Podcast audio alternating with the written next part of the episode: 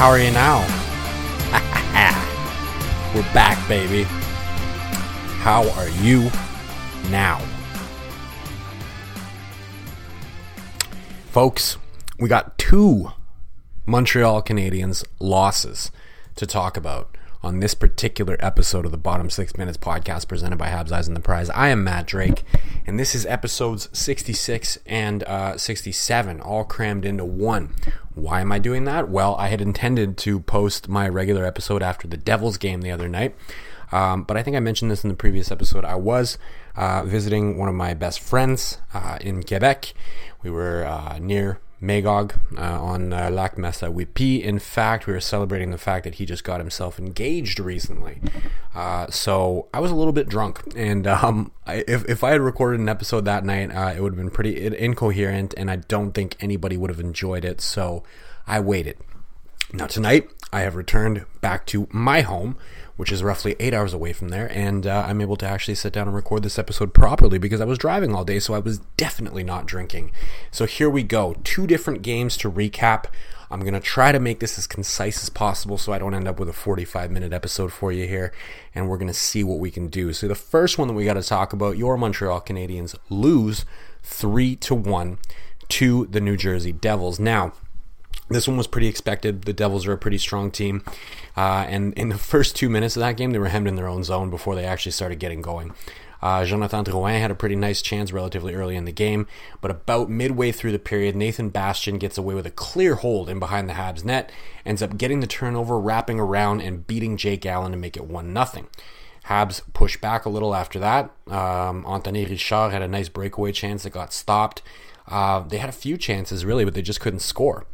And then with a minute left in the period, neutral zone turnover, Devils take it into the Habs zone. Damon Severson finds Nico Hischier out front on the back door. He puts it in and makes it 2-0. Now at this point, with how good the Devils are, you're feeling like it's maybe not a very good chance that the Habs end up coming back in this one. And there wasn't a whole lot going on for them in the second. Very clear, however, that the officials had decided not to call jack shit on the Devils. Brutal high stick on Kaiden Guhle, no call. Cross-check to the back of Rafael Harvey-Pinard, no call. Could have been a scoring chance there, but what are you going to do?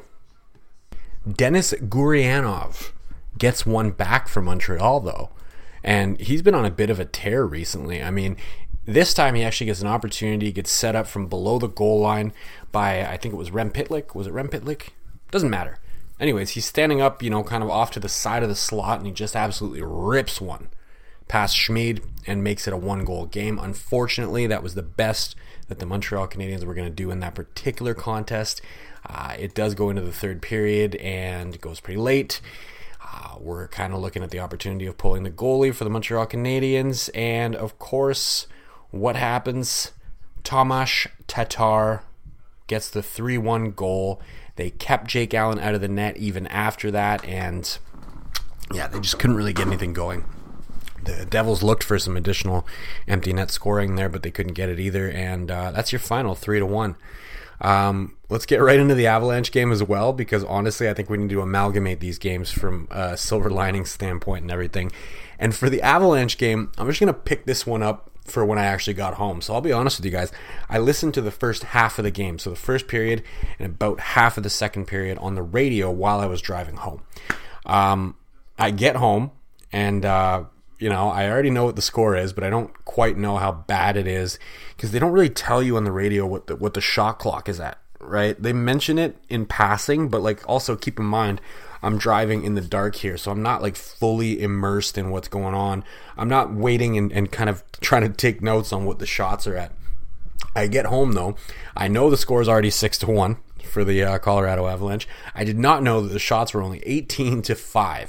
So the Habs, halfway through the game, had 5 shots on goal. Do you really need a recap of that? I don't think so. But once I get back, all of a sudden things start to look up for the Habs. Maybe that's the key, is I need to be sitting here in my home office watching the games in order for them to do anything good. And of course, late in the second period, Denis Gurianov, again, takes a shot, it gets blocked, he collects the own block shot and then snipes it on the second attempt, and all of a sudden, it's 6-2. The Habs are kind of in this thing. Then in the third period, Unfortunately, they can't really keep that momentum going. Nathan MacKinnon gets the puck in the neutral zone, and he just blows by everybody. Absolutely dog walks Johnny Kovacevic on his way to the net, goes to the forehand and beats Samuel Montembeau and makes it 7-2. What are you going to do? Not too long after that, though, Alex Belzile does his best Nathan MacKinnon impression, skating through everybody on his way to the net. He can't finish, but he does manage to work the puck back to the point where it finds Chris Weidman. He fires it through traffic and makes it 7-3. Moments after that, a missed penalty against Kaiden Guhle. He probably should have been going off for a cross-check there, but they don't call it.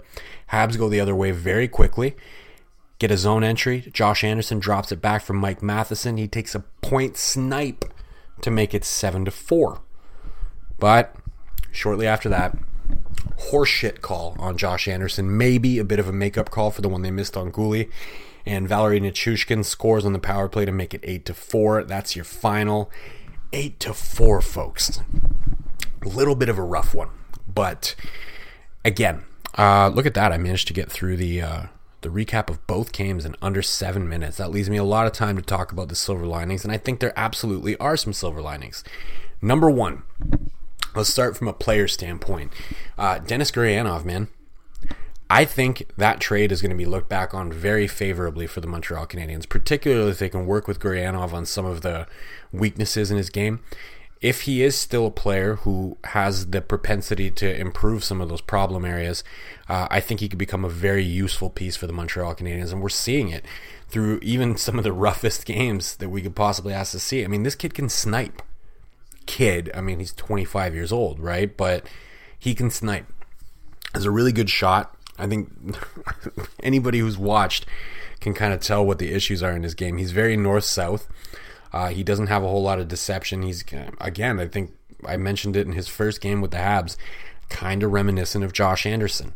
Doesn't have a whole lot of deception to his game, but he has a heck of a shot and he skates really fast.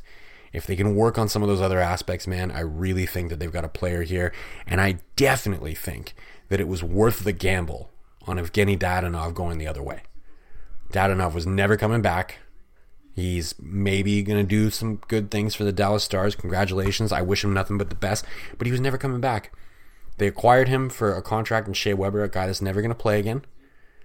Dadonov looking like he's going to be untradeable for the better part of this season, and they end up turning him into Gurianov, a younger player who kind of has some similarities to Josh Anderson. I think that's a gamble that you make every single fucking day and twice on Sundays.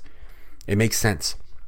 It makes sense, and I'm glad to see him having some success here in Montreal, and hopefully they can parlay that into some future success as well. Now, another silver lining, Kaiden Guhle. I think Kaiden Guhle, obviously he had that penalty against Colorado that didn't get called. But outside of that, like even in that game, he was mixing it up with Nathan MacKinnon, being impactful in pretty much all three zones. And he had a fantastic game. The game prior against the Devils, I really liked what he was bringing out there. Again, I think it's super interesting that he's able to miss all that time from injury, come back and look like he hasn't missed a beat. This is a future number one defenseman for the Montreal Canadiens. I wonder, like Mike Matheson, I think would be a great role model for him moving forward. Matheson's clearly very adept at jumping into offensive scenarios. Guhle, his offense has always been kind of a project that's been getting worked on throughout his career in the WHL, and it's slowly coming along the NHL as well. So I think Matheson's a really good person for him to look up to. And again, another reason why I'd say keep Mike Matheson on the roster. Right? I know I've talked about potentially trading him before, but it's not something that I would actually do at this stage because I think he's too valuable for this team in terms of having him around, particularly with a player like Kaiden Guhle that could use a little bit of help figuring out when and when not to jump into the rush. Guhle, I think, is a little more reticent to jump into the rush sometimes. Like he worries about it because he's very strong defensively, but he doesn't want to necessarily make that jump. And get in on rushes or take the puck up ice himself sometimes. So it could be great to have them work together over the next couple of years and really see what Guhle can develop into from an offensive standpoint. Fun times when you look at it that way. And then your final silver lining, something I said the last episode that I actually recorded on time, is that pretty soon the Montreal Canadiens would be probably, I thought, in the bottom five. in other words, in a top 5 draft position, provided everything lines up properly with the draft lottery. And guess what, folks? Last night, the Arizona Coyotes beat the Minnesota Wild and jumped 1 point in front of the Montreal Canadiens. That puts the Habs currently in 5th last, which means if the lottery went exactly as it, well, not necessarily as it should, but if it went exactly the way that it'd be projected to go, they'd be number 5, and they would have a legitimate shot at drafting Zach Benson, who's one of my favorite players in this draft. So that's a huge silver lining, right?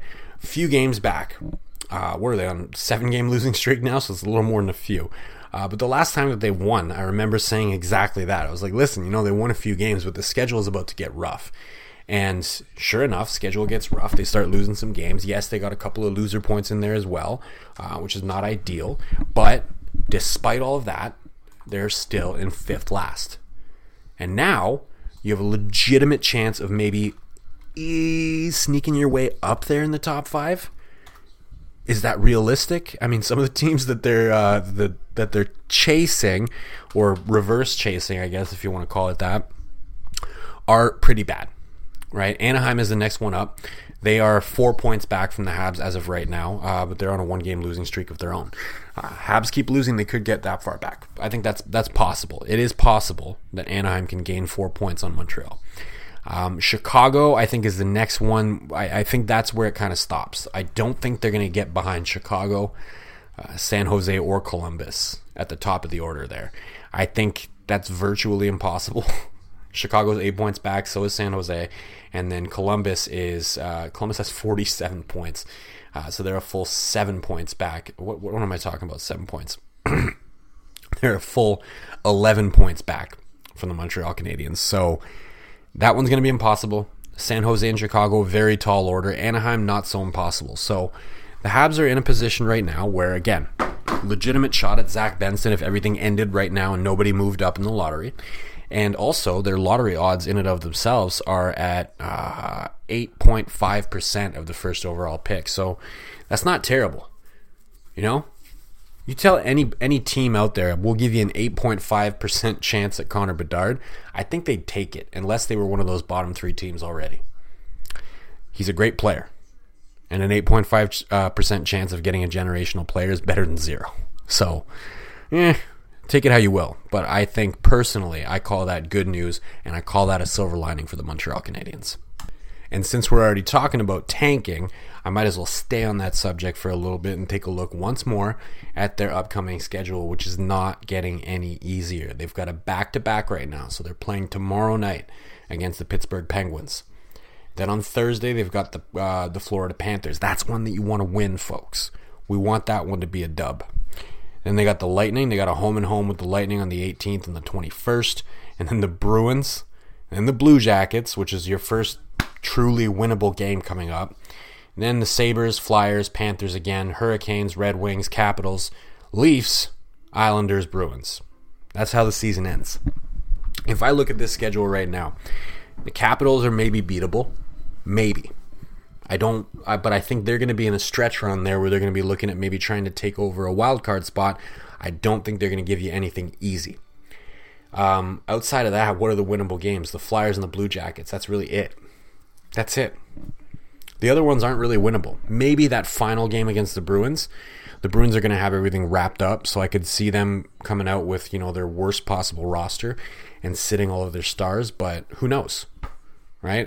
By the end of this season, I think they're going to be in the bottom 5, and we'll see whether or not they can get into like 4th or 3rd last. I think it's probably going to be 4th at best, but hey, the difficulty of the schedule coming up is what I'm trying to get at here. It's pretty tough for the Habs.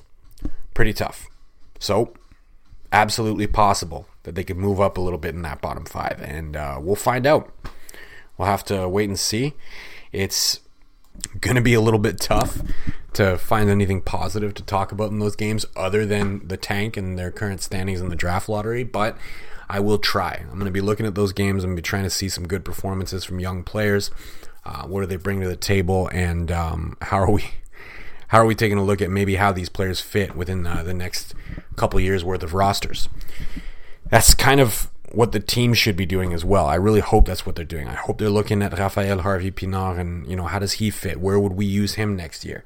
I hope they're taking a look at Kaiden Guhle and trying to think about who do we want him to play with next year.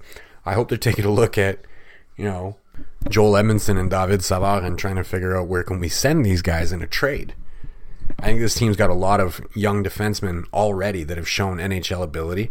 They've got more that are going to be coming up in the next couple of years. I do not think that we have the roster space to keep on entertaining guys like Joel Edmondson and David Savard in the lineup. I think you got to make space.